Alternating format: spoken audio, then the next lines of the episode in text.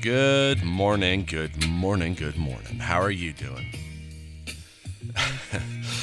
what a morning. I feel like I haven't given any updates. I've been so just in the crybaby land that uh, I haven't said anything about what's going on, but I finally had the upstairs of my house done, which has been the biggest mental block of my life. I just cannot do it. I have like five tiles to do downstairs to move to the next phase. Can't do it. Can't do it. But yet I can jump on a skid steer and build roads for, you know, hours. uh, uh, anyways, I hope you're having a great morning this morning. I, I'm going to try to do a fast teaching today. It might be a little bit longer. Um, one of our employees yesterday brought up prayer and how sometimes she forgets the repetition of the Lord's Prayer. I'm like, whoa, whoa, whoa, whoa, whoa, whoa, whoa. We need to talk about this. We started talking about it, and I realized, well, I'm just going to do a quick teaching on that this morning. But uh, yeah, so here we go. I hope you have a great morning. We I'm in Roman, no, I'm in Matthew chapter five, and it's always important. The first usage of a word is always super important. So when you go to Matthew, the first usage of prayer. Now there's five different types of prayer but I'm going over specifically prayers to God, which is about 90% of the word prayer in the Bible, in the uh, New Testament. There's specific prayers to God. And if you go to verse 43 of, of Matthew 5, it says, Ye have heard that it hath been said, Thou shalt love thy neighbor and hate thine enemy. And this is Jesus Christ talking which again, Jesus Christ never said anything that God didn't tell him to say. But, anyways, ye have heard that it hath been said, Thou shalt love thy neighbor and hate thine enemy. But I say unto you, Love your enemy and pray to God on account or on behalf of them which despitefully use you and persecute you the first usage of prayer has to do with praying for your enemies.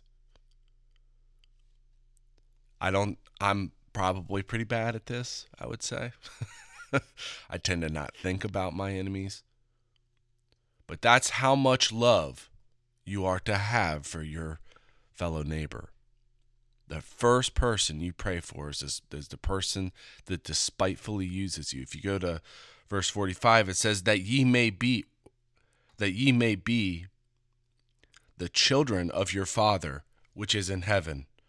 For he maketh the sun to rise on the evil and on the good and sendeth rain on the just and on the unjust.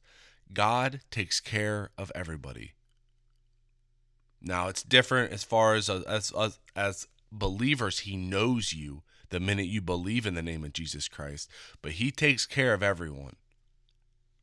Verse 46 For if ye love them which love you, what reward have ye?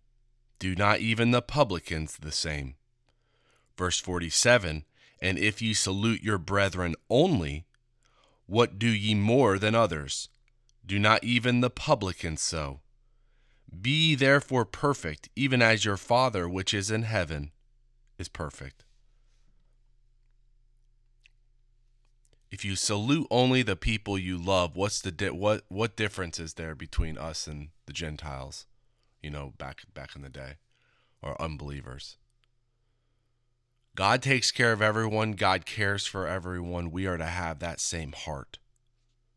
And the first place prayer is used is to prayer for the pray for those who are against you and despitefully use you and persecute you.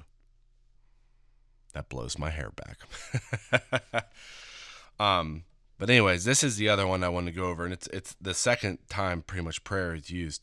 Now again, you hear the word the the Lord's prayer a lot, but the problem with that is it's not correct. You are not to pray in repetition. You are to pray to God with your specific needs if you go to and it's crazy because it's right it's literally a verse or two before the lord's prayer which is crazy but anyways if you go to verse 5 of chapter 6 it says and when ye pray or and when ye pray, prayest, ye shall not be as the hypocrites are.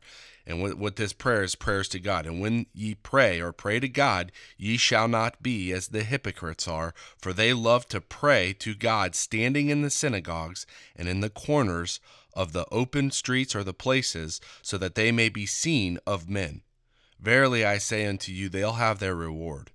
Verse 6 But thou, when thou prayest to God, enter into thy closet, and when thou hast shut the door, pray to God or prayer uh, pray to God or to thy Father which is in secret, and thy Father which seeth in secret shall reward thee openly. You don't pray for other people, you don't pray to be seen, you don't pray for accolades. It's a very quiet place to pray with God, to work with God, to learn to develop a relationship with God, and it's not for the, the sight of other people. It's for you. And this is almost mocking those who pray and build themselves up for the sight of other men. That's why it's a true and personal relationship. But this is the one I wanted to go over. Verse 7 But when ye pray, and this is pray to God, use not vain repetition as the, as the heathen do for they think that they shall be heard, remaining within their much speaking. Be ye therefore not like unto them.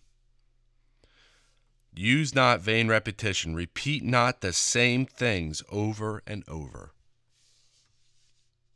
When you pray, you pray what your heart is telling you to pray. Every day is different than the last. Now, there's probably specific prayers that I'll do and repeat. And when I read this, I'm like, ugh, you know, thank you for this, thank you for that, or whatever it is.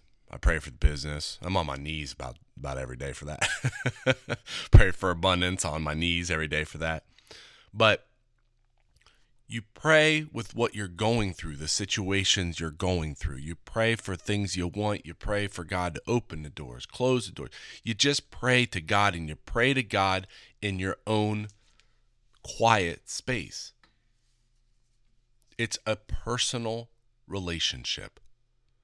And you have to start by prayer. So pray for those that despitefully use you, which is crazy. Don't use vain repetition. Develop a personal relationship with God. Always thank God and lift it up in the name of Jesus Christ. It doesn't go anywhere until you use that name, the name of Jesus Christ. Pray to God, finish it in the name of Jesus Christ, and have a great day. God bless you and make you fortunate and happy. And I will talk to you tomorrow. Smell the sea and feel the sky. Let your soul and spirit fly.